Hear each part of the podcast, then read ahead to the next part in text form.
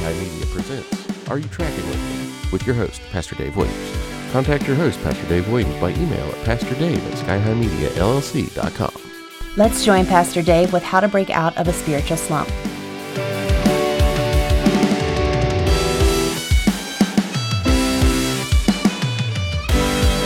It's funny that I would uh, preach a message like I'm, I'm going to preach today, uh, how to come out of a spiritual slump or how to break out of a spiritual slump because y'all kind of feel like it today. Uh, you come to worship, sometimes you can literally feel sometimes the fatigue in the air. Sometimes it's just a physical thing, but we do get in spiritual slumps sometimes. But uh, uh, I have some real special guests here. My daughter's here, Leslie. Yeah, my daughter, my, my oldest there. Uh, you've heard all the stories I've told on her in, in the pulpit, so I'll, I'll restrain myself today while she's gone. Uh, and uh, uh, my two grandsons, and they headed out the children's church, didn't they? Good. I'm, I'm going to talk about them a little bit. You know, one of the joys of, of being a, a, a grandparent is to see your grandchildren and to see them participate in some of the things that you enjoyed, you know, when you were growing up and that you gave yourself to, and they embrace it. And uh, this summer, I got to see some of my grandsons play ball. Uh, Solomon, he's back there. I got to see him this summer play ball. Uh, I got to see Ben last fall, I think it was, play soccer. And uh, I got to see Asa, my other grandson, uh, play ball last week, and he played in an all star tournament. And so he's a good ball player. He's a really good ball player. And I want to tell you about the game, okay? You're going, oh God, here goes a grandfather story. yeah, you're right. Uh, first game, uh, our team, and you know what that means, my guys, uh, jumps out to a lead, and Asa comes up to bat and uh, he strikes out. He strikes out. And uh, the other team comes uh, to bat and they score several runs and they take the lead. Uh, another kind of round of batting around, and then Asa comes to bat and he strikes out again. I don't know if you're doing the math, that's twice. Uh, in my family, that's not permitted. No. I'm going, you know, you're processing, he's not seeing the ball, and I'm going, is it the pressure of the All Stars? I mean, it was big, it was it was big arena ball for a kid. How old is Asa? Eight, eight years old. It's big arena ball. They even painted the outfield, guys. I kid you not. That thing was green, man. They painted the outfield. It was uh, the big league. And so I'm wondering, is, is it the pressure of the All Stars? Then uh, uh, our guys are ahead, then they are ahead. And then the bottom falls out. The rain comes canceled all the games that night, so we had to pick it up Saturday morning. We finished the game, and our guys lose. So you move from uh, a great bracket called the winners bracket. Can we say amen? To a bracket called the together losers bracket with a big L, right? You know. And so two o'clock Saturday afternoon, new game in the losers bracket.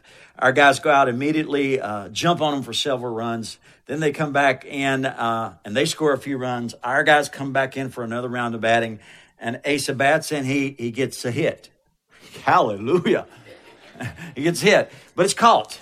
It's caught. So he didn't. He really didn't get a good hit in in, in the Williams family. Okay. Uh, our guys go on to win the game, and uh, but Ace is kind of struggling. I, I, he's kind of in a slump. He usually doesn't go that long. Well, the games are supposed to resume on Monday, and we had to get back, and we, we came back, and uh, we could not go there. Would like to have been there, but we was getting a play by play via text and phones. Can we say amen? Don't you love having a smartphone sometimes? So he's getting the play by play. It's a very tight game. The score's back and forth. Games are very close. The other team goes up by a few runs. Our team comes back, and our guys are batting. And three guys come up and they get hits and they're on, and the bases is loaded. And it's Ace's turn to bat. yeah, buddy. Ace's turn to bat. And not that anybody would think like this, and they're going, from the track record, this could be a double play. Because Asa hadn't been well. This could, you know, not that you think that way. No, uh-uh. Y'all don't do that. Uh, it could be a double play. Well, Asa takes the first pitch, and that's what you do. You, you don't take that first pitch. You're going to look it over. So he, he, he takes the first pitch, and uh, then the next ball comes, and Asa hits and then heads towards the outfield. Right in that sweet spot. You know the sweet spot? This guy can't get to it. This guy can't get to it. Glory. Bam. Yes. Goes through those, and the guy gets it. Guy on third comes home. He scores. Guy second headed third. He starts coming around, and they bobble the ball. Thank God for a bobble. Can we say bobble? You know, the bobble the ball. Asa is fast. He's fast. He's like his grandpa. He's fast. He's around in second. They bobble that ball, man. He's going. He comes to third. They send him. He's fast. He goes across the plate. Yeah, just like that. Grand slam. Asa. Asa came out of the slump. And today I want to talk to you about coming out of a spiritual slump. And summertime is one of those times when you might find yourself there. Okay? Athletes hate slumps, don't we, guys? We hate them. Um, and they'll try anything to get out of those slumps. Baseball players do all kinds of stuff. And I got all this stuff up here. These have been some of the sports that I love to play. Uh, I really never did do much of that. You know, I, I played it in the backyard. I played a couple of years of Little League, but that really, it was fun, but I never excelled at it. I was a lineman. You know why? Because I was big. I was a lineman at Trinity High School. I remember the coach congratulating me one time for actually penetrating the the uh, offensive line and getting to the backfield and almost getting quarterback. But uh, I didn't succeed there. Love this game called basketball, you know. Uh, down in Seagrove, I pastored in Seagrove for four years. Every Friday night, there's a guy in the church rented out the gym. We played basketball from 7.30 to 11 o'clock every night. I was lean and mean, and I was thin. Hallelujah. Thank God for basketball. But uh, love that sport, though. It's a great, great sport. It uh, keeps you in. Uh, but I never had a chance to go into a slump. Uh, this game right here is probably the love of my heart uh, softball and baseball. Uh, I've been playing since I was around 12 or 13 years old, and when I grab that, something goes through my body. There's people in this room that can relate. If I see lights on the field at night, uh, I'm it caught. Uh, I start leaning towards the field, you know. But just the feel of a bat, you kind of, you, just, oh, don't you love that feeling? Feel it, I know you. you know. And the, these various people do different things to get out of a slump. And for me, getting out of a slump in baseball usually meant I, I changed bats. I have four bats in there. And the amazing thing is, these two bats are the same weight and the same length, but if I change sometimes, it, it will bring me out of a slump. Why? I don't know. I'm just glad it works. How about y'all? You know, but sometimes you have to change things up, mix things up, try something you haven't tried before to come out of a slump. Now, this game here, oh boy, I want you to know that I have a consistent record in this game. I started in a slump, I'm still in a slump, and I will never get out of a slump. the guy who created this game is very cruel. Very cruel. He has no compassion in his body, he likes to torture people.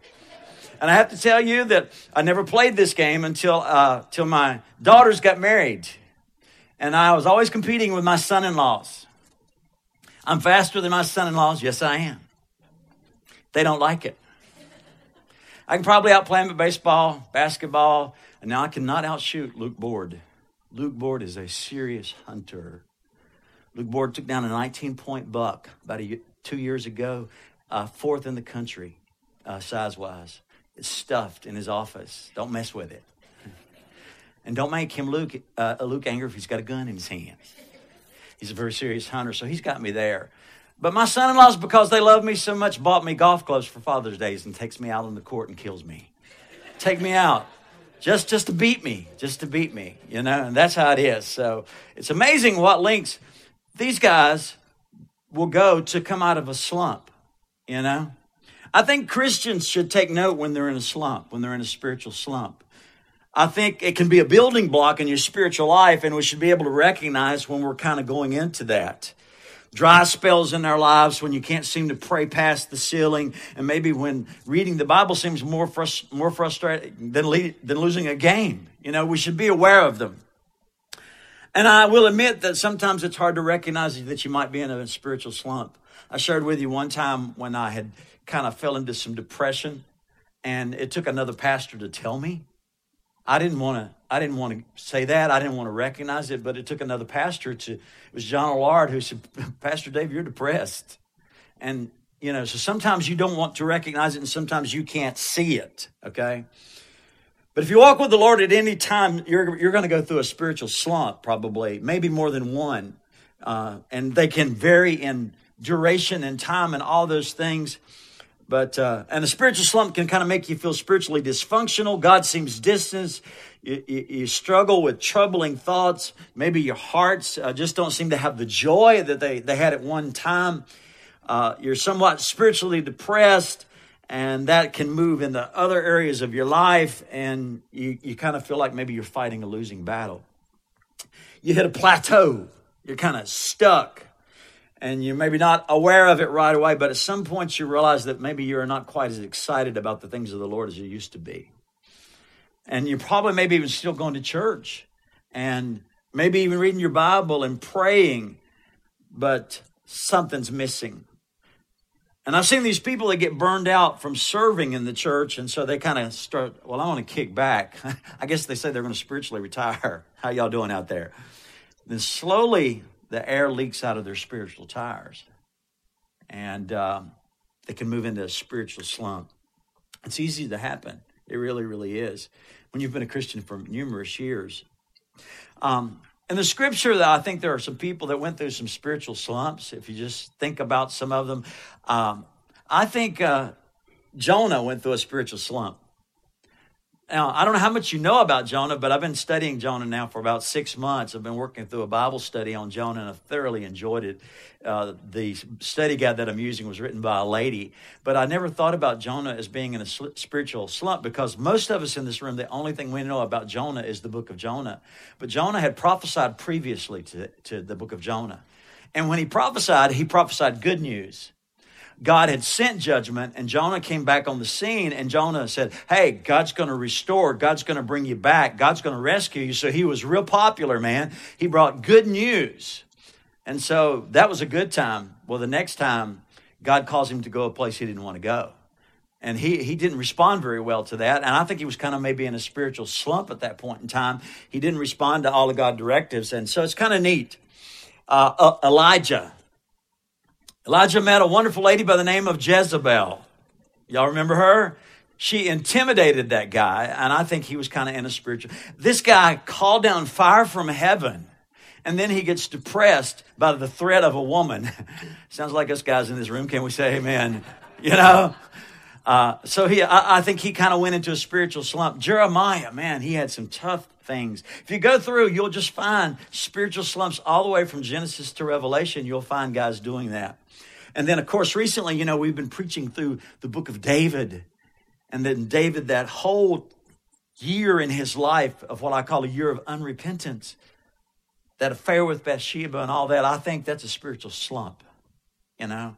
And so uh, uh, I want you to listen to David. I, I think he can kind of uh, inspire us here in Psalm 13, okay? Um, this is kind of where David found himself. And, and David is the guy who pins a lot of things for us. And he describes the situation in verses 1 and 2. How long, O Lord, will you forget me? Forever? How long will you hide your face from me? Question mark. How long shall I take counsel in my soul? Do you know what that means? How long shall I take counsel in my soul? It's so simple. You know what it means? How long shall I talk to myself? I'm, I'm, what's wrong with you, soul? How are you doing? He talks to himself. How long shall I take counsel? Uh, how long shall I take counsel in my soul, having sorrow in my heart all the days? How long will my enemy be exalted over me? Uh, I, if I paraphrase this in the light of a spiritual slump, I'd do it like this How long, Lord, are you going to let me sit on the bench?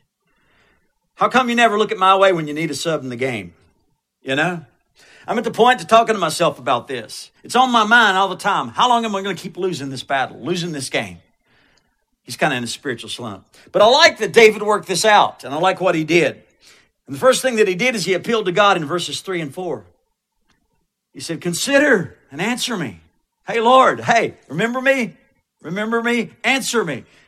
Oh, Lord my God, enlighten my eyes. Let me see. Give me, open up my eyes so I can see where I'm at, or I'll sleep the sleep of death. And my enemies will say, I've overcome him, and my adversaries will rejoice when I am shaken.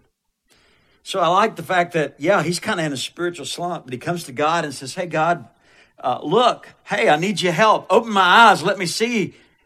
And then I like what he does in verse 5. He restates his trust in the Lord, but I've trusted in your loving kindness. My heart shall rejoice in your salvation. And I love the next thing in verse 6. David continues to praise, he continues to worship. He says, I will sing to the Lord because he has dealt bountifully with me. When you find yourself in a slump, I want to encourage you to, yeah, I want to encourage you to talk to God. And sometimes I want to encourage you to plead with God. you know? And uh, so you need to do that. You need to trust Him. You need to praise Him. And I like this statement because we used to say it get back in the game. So, in the remainder of this message, I want to talk with you about how to come out of a spiritual slump. I want to give you some attitudes and some actions, some things that I think will help you. And somebody else is going to help me in just a few moments, too. The first thing I, I, I want to talk with you about is the role of coaches. I love coaches. I think coaches are invaluable. Um, so you may need to listen to a coach. You may need to tap into somebody to help be a spiritual coach to you. I had several in my life. But the sad part is it took me probably a good 10, 15 years before I even realized that, you know, there are people that can kind of spiritually coach you. And so you might want to consider a spiritual coach. Between Friday of that ball game that my grandson Asa was playing in and Monday when he hit the grand slam, his dad, who was a coach on the team, pulled Asa aside and gave him some coaching. He said, Son, you need to do this. You need to do that. How about this? When he comes back, he's out of the slump. A coach, a coach can be in a great, great thing. Have you ever noticed that teams have more than one coach? There's a reason for that. There's different needs, there's different things. And in your spiritual life, sometimes you need a spiritual coach. You might need some coaching in prayer. You might need some coaching in Bible reading. You know, you could you could use some coaching. I want you to know that uh, you can you can be coached in several different ways, and I want you to know there's a lot of resources that can serve as a coach for you. Okay, uh, this is a great coach. It's a great coach. Unlike coaches, it doesn't raise its voice real loud, but it does speak, doesn't it? But this can be a great, great coach. But the first thing you have to do is avail yourself to it. I've always said this, uh, you know, find your translation of the Bible that works for you, that you can understand various things. But that is a great coach. The Bible is a very, very good coach. Many times when people move into a spiritual slump, they, they start kind of drifting away to some very basic things, such as Bible reading, such as church attendance. I remember one year, uh, when I was pastoring in Statesville, uh, I challenged my members to, uh, and we actually put it in the bulletin for them to chart their church attendance for the year. Not to earn brownie points or merits or any of that stuff, but just to see how many Sundays you miss. You know? Well, a few went there with me. Most wouldn't go there. They really didn't want to see how many Sundays they missed in a year. Boy, and it's awful quiet in the room right now. Of course, y'all guys ought to be saying, well, he's talking to all them people are here right now. Right? No, it's just, it's amazing that, you know, what can get our attention sometimes, what can get us into a slump. And when you start to chart things, it's amazing what can happen because you can see where you are. You, can, you know, maybe even see the pattern that led you there. You know, uh, I chart some things on my calendar that people don't know about, but boy, I like to look. I really, uh oh, uh, that and that, uh, that led to that. You know, so uh, the Bible's a great, great coach. We have all kinds of tools, don't we? We have all kinds of tools that can take us deeper in the Scripture, don't we? Um, sometimes uh, you need to go a little deeper in the Word. And there's all kinds of tools out there that you can do that. This is a book that my wife and I have used several years. It's called Search the Scriptures. This is a book that if you go through it and you do a Bible study a day, you'll go through the entire Bible in three years. And it gives you a passage to read, and then it asks you some questions about it. It takes you about 30 to 45 minutes to do that. Okay? I have pages in notebooks where I've gone through this. I'm going to give them to my children when I'm gone so they can read them. I hope, I hope it inspires them.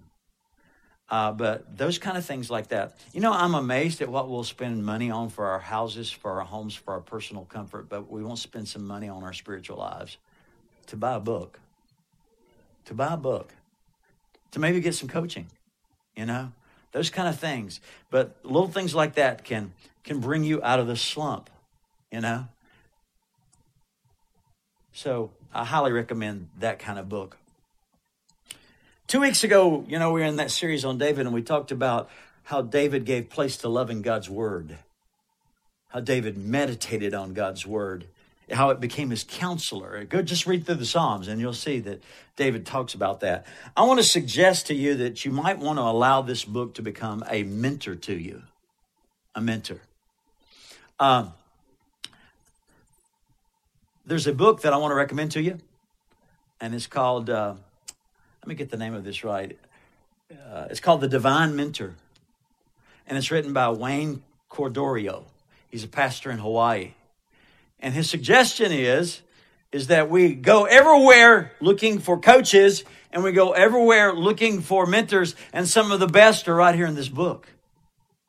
Some divine mentors are in this book. Just start reading in Genesis and work your way through and look at all the different situations and places where people find themselves and they talk to you out of that and they coach you out of that and mentor you out of that. This could be one of the greatest source of some, someone to mentor you. So uh, I recommend that book, The Divine Mentor. Great, great book. Okay? The Bible is filled with mentors. Listen to what David said in regard to God's word in Psalm 107, verse 20. He sent his word and he healed them and delivered them from their destruction. The word, the scriptures, you know. This week we had staff meeting, and in uh, staff meeting uh, uh, with David Haynes and David Jane, we've been working through a book called Leaders Who Last. Leaders Who Last. And in this book, in the very first chapter of this book of Leaders Who Last, which ball did I kick? this, we could have a lot of fun here today. In this book, Leaders Who Last, uh, it's written by David Kraft. In the first chapter, he talks about the importance of a leader that lasts, has to continually be in the Word. Has to continually be nourished and fed by the Word if you're going to last. And I think you could change that book to Christians Who Last. Christians who last have learned that you know you can't go very long without a, a, a diet of this.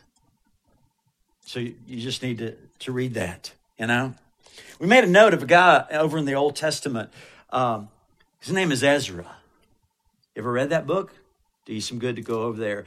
But I want you to hear what Ezra said and the mindset that he had and what he was going after. It's going to come up on the screen. Ezra 7:10.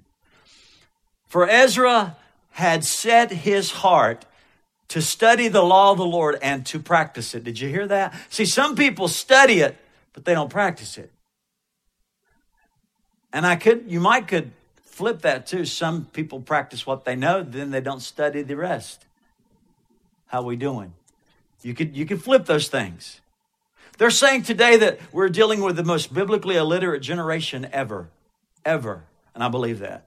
They're saying to us pastors, when people walk into your church today, particularly uh, anyone probably under 40 today, if you mention David and Goliath, they don't know who David and Goliath is. If you mention Joshua, they don't know who it is. And you need to tell the stories over and over again. So in your conversations in the workplace, and you mention biblical characters, you might want to say, sit down here, I need to tell you about this.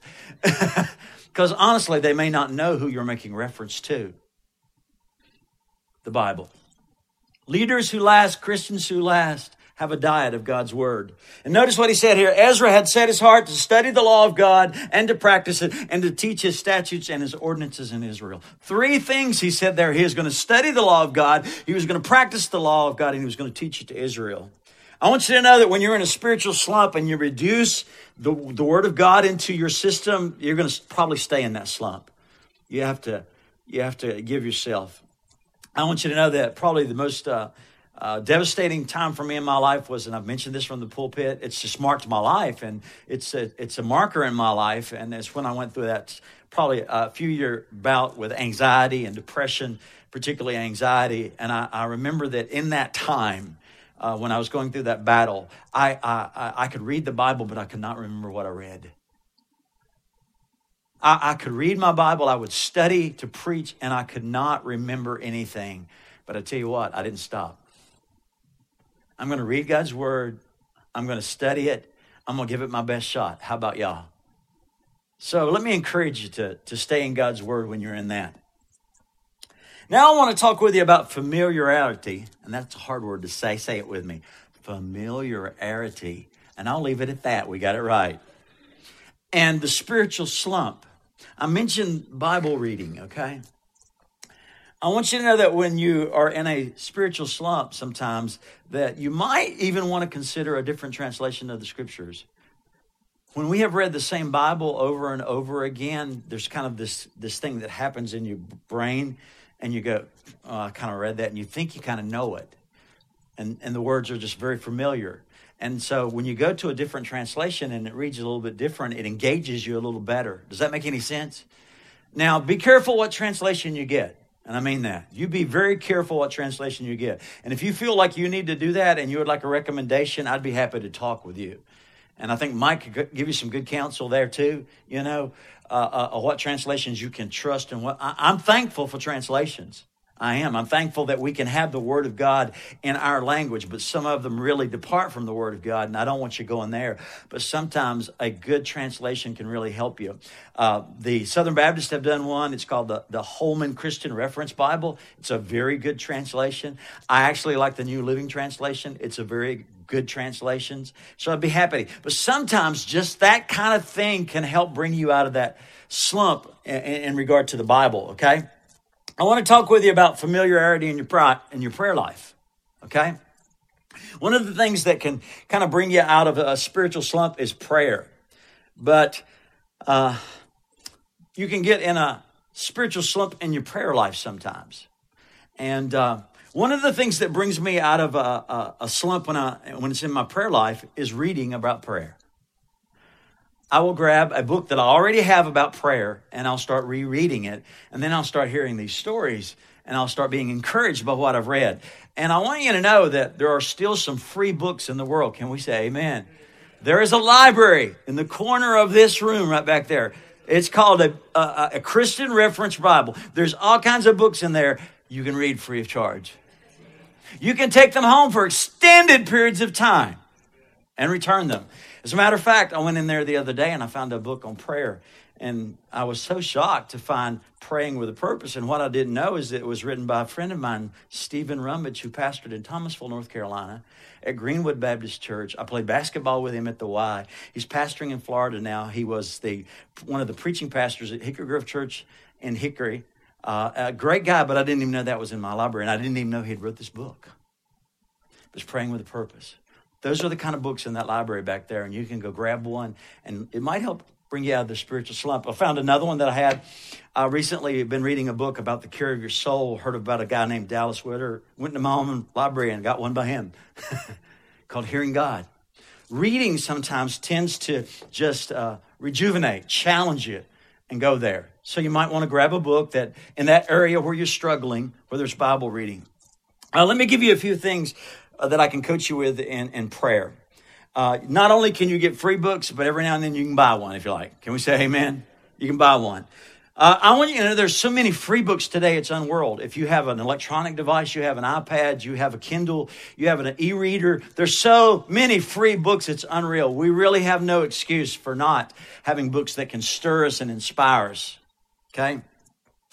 Uh, I want you to know that in my prayer life, I use prayer guides. Uh, I'm so ADHD, I need a roadmap. Can we say amen? You know, i am over here, I'm over there. But for me, I use prayer guides. I've probably got at least four or five prayer guides. One of my prayer guides is based on the word praise. P R A I S E. P, present yourself to God. R, raise hands, holy hands to God. A, audibly speak praise. I, enter into the day uh, with uh, faith. Uh, and so uh, I got the word acts, and that's the most famous prayer guide. If you know it, say it with me. A is for adoration. C is for, T is for, S is for. The front side of the room did real well. I didn't hear you guys in the back very much. That's a prayer guide. Spend five minutes in adoration. Spend three to five minutes in confession. Three to five minutes in thanksgiving. Spend five minutes in supplication. You spend 20 minutes in prayer. Not that you're logging time with God, but the amazing thing that can happen is the five can become seven. The seven can become 10. And before long, it's amazing what's happened there. So I have these prayer guides. I even have one that I created myself. I have one that takes me through a whole week. And on Monday, I pray about these things. Uh, like on Monday, I, I just pray for spiritual refreshment because usually after a weekend, I'm kind of drained. And on Monday, I pray for spiritual refreshment. Uh, one day of the week, I pray over my church family. And one day of the week, I pray over my children, my grandchildren, you know, doing those things. So I have these guides, and I'll switch in and out of those so that they don't become a, a rut, you know, which is just a grave with both ends kicked out. That's what a rut is. How y'all doing out there? you get in a rut, you're liable to die in that thing. I want to talk with you about the posture of prayer. Okay, one of the things that I have found is that, you know, I love people who pray in bed. When I pray in bed, wonderful things happen. It is so peaceful when I pray in bed. No disturbed, you know, that just happens to me. I can't pray in bed. If you can, great. I hope that works for you. It doesn't work for me. I really can't pray very well sitting down. It just doesn't work for me. Uh, I'll be looking at my desk and thinking about what all I got to get done. All the to-do list starts. It, it, it just it's just hard for me. Now I do know this. I do pray better when I get up earlier. Uh, I like to rise early and pray early in the mornings. Uh, my wife is going to come now and share with you about something recently that kind of happened in her life that's kind of rejuvenated some things for her. And uh, so I'm going to let her come and talk about that right now.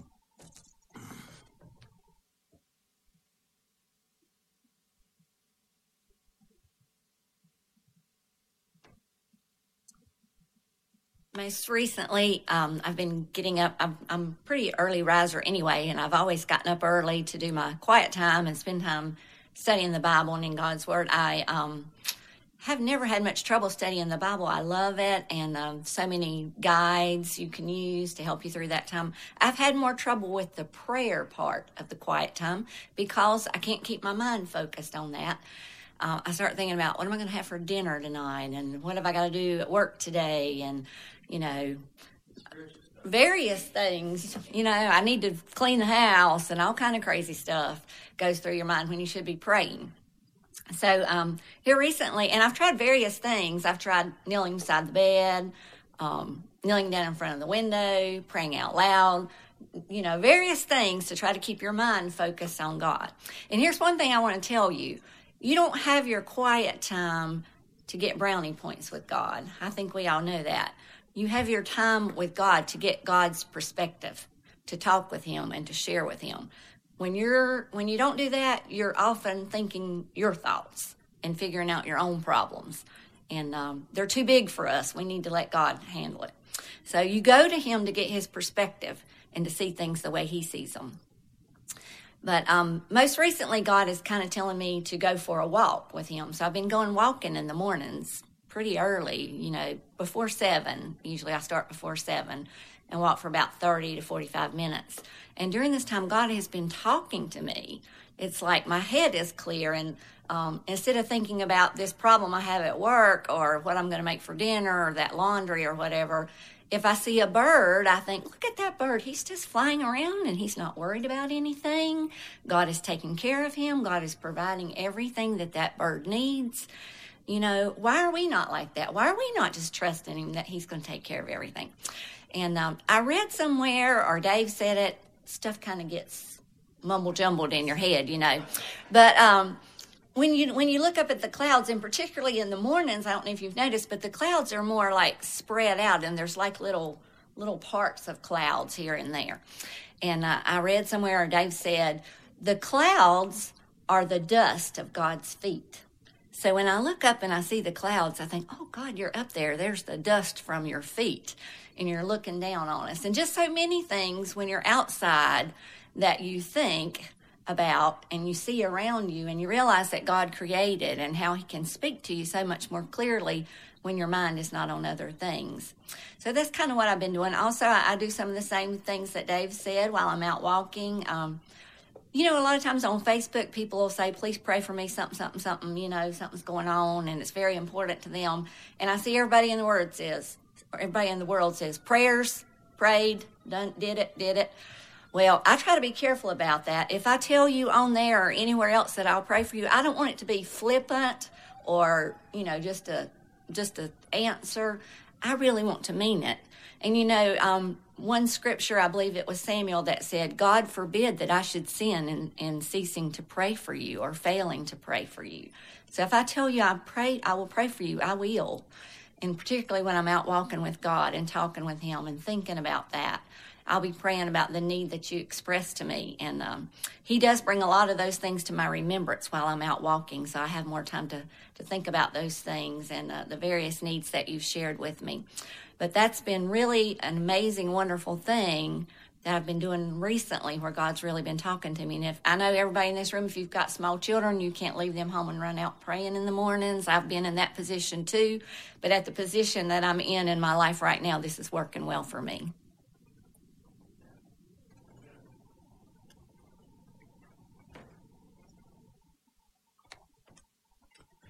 The quote is not mine, but I will take credit. Hallelujah. Isaiah? There we go. Amen. Amen. Right? Amen. So it's, it's not just a saying, it's the word of God. Amen. Hallelujah. Don't you, don't you love coming to church? You never know what's going to happen. A few other things that I want to mention that can bring you out of slumps. I mentioned books. I think books really can help you come out of slumps sometimes. They're not to replace the word. You hear me? They're not to replace the word, they're to come alongside the word, serve like a coach, a mentor. So, books. Uh, I would like to say also people. People can really help you come out of a slump.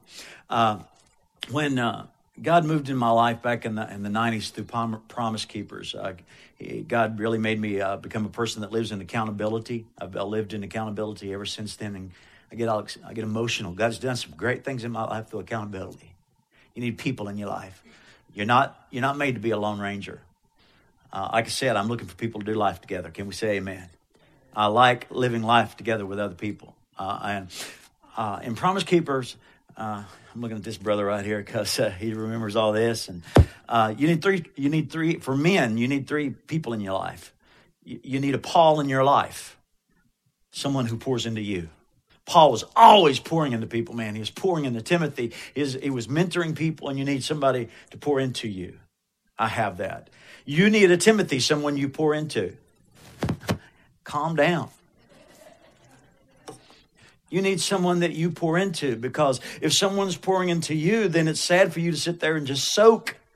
Pour it into someone else who can also just that whole process. So you need a Paul who pours into you. You need a, a Timothy you pour into, and you need a Titus.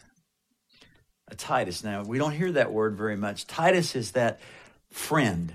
He's that John Allard that comes alongside of you and says, You know what, man, you're messed up, you're struggling, you need to get to the doctor and, and he's the guy you hang out with that you have fun with, but can be your best friend, and he could he can call you on the carpet about something. Am I making sense there? You know, if he sees you yelling at your wife, he's liable to call you out on, hey man, do you realize how, how firm, what you said to your wife? You don't need to be doing that. You need a Titus in your life, someone you can be real transparent with who will open up, and you need those kind of people in your life. And I've got some of those. So you need those kind of people, and they can help bring you out of those spiritual slumps and those those places. Let me give you some places where you can get some good coaching. Church, can we say amen? It's free. It doesn't cost anything. It's a great place. Uh-uh.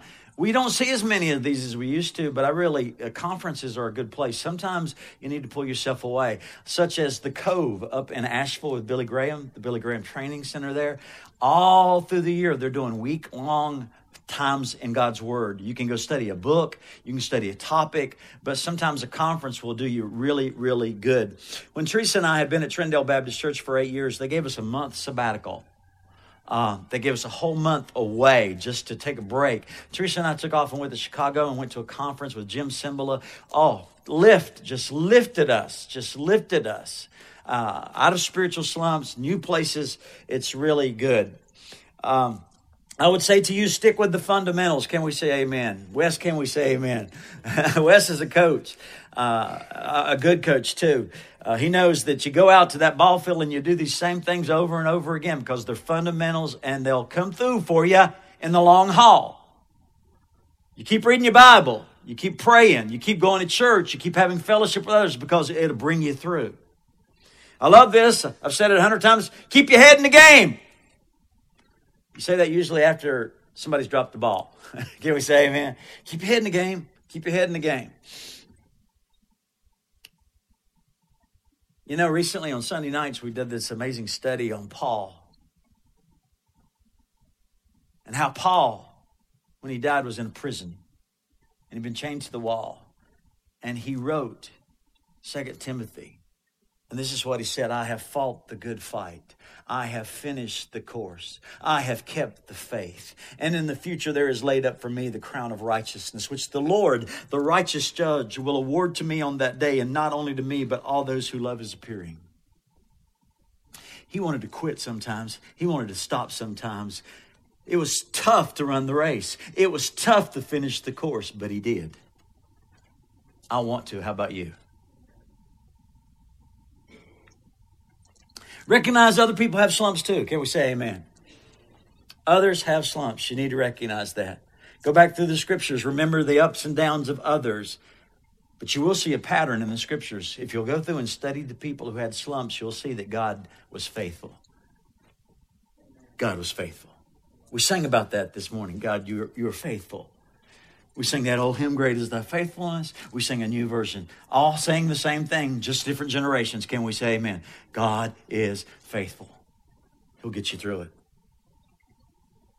I want to give you about two or three more for the road. We doing all right?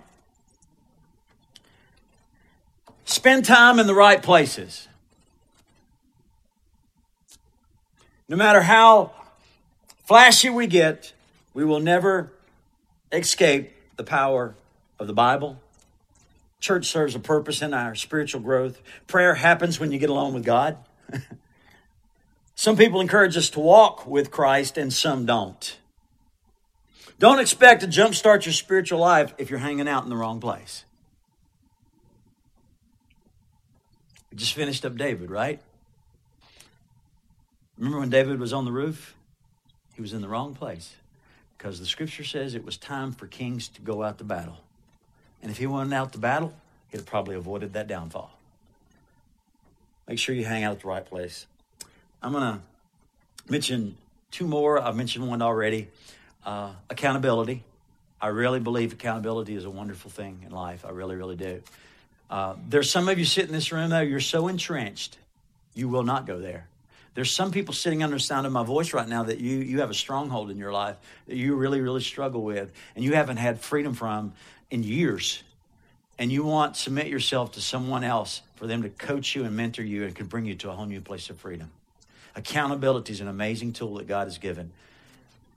And the next thing I want to say to you is chart your course or chart your progress. Okay. Um, now, I, would probably not said this, you know, on the front end of my my ministry, but I, I'll say it now.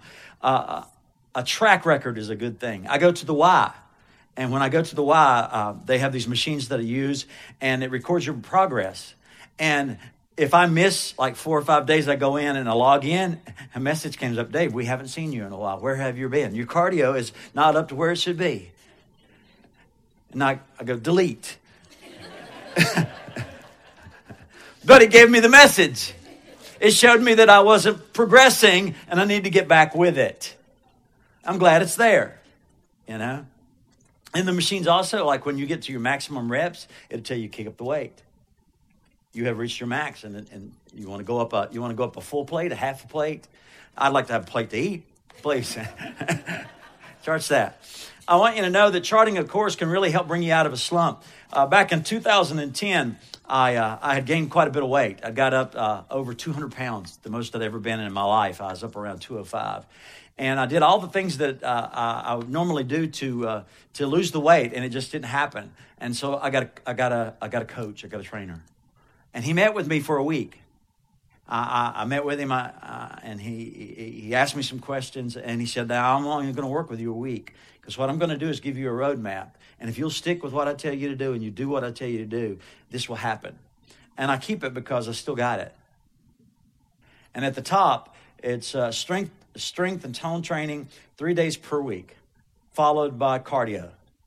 Uh, on, on the weights, you needed to, uh, one day you would work on upper body, another day you'd work on lower body. But each of those was to be followed with 45 minutes of cardio. And you were to do two, two sets of 8 to 12 reps. It says cardio over here, uh, calorie burning, 30 to 45 minutes. And, and, and down here it starts 192, 189, 187, and down it goes. And I can see my progress. And if I'm not sure, am I doing this right? I got it right there. Chart your progress.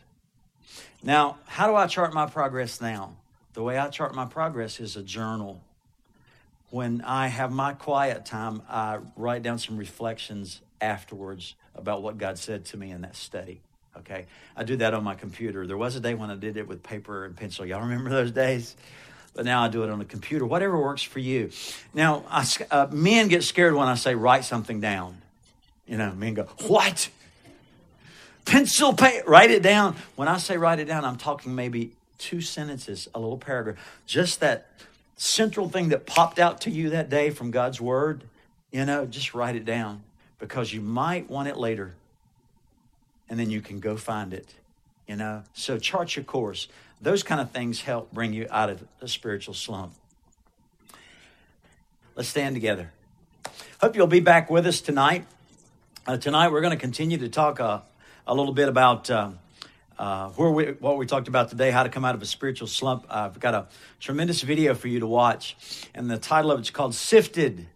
Do you remember uh, a place where Jesus looked at Simon Peter and he says, Simon Peter, Satan has demanded permission to sift you. And Jesus did not say, You know what, Simon, I'm not going to let that happen.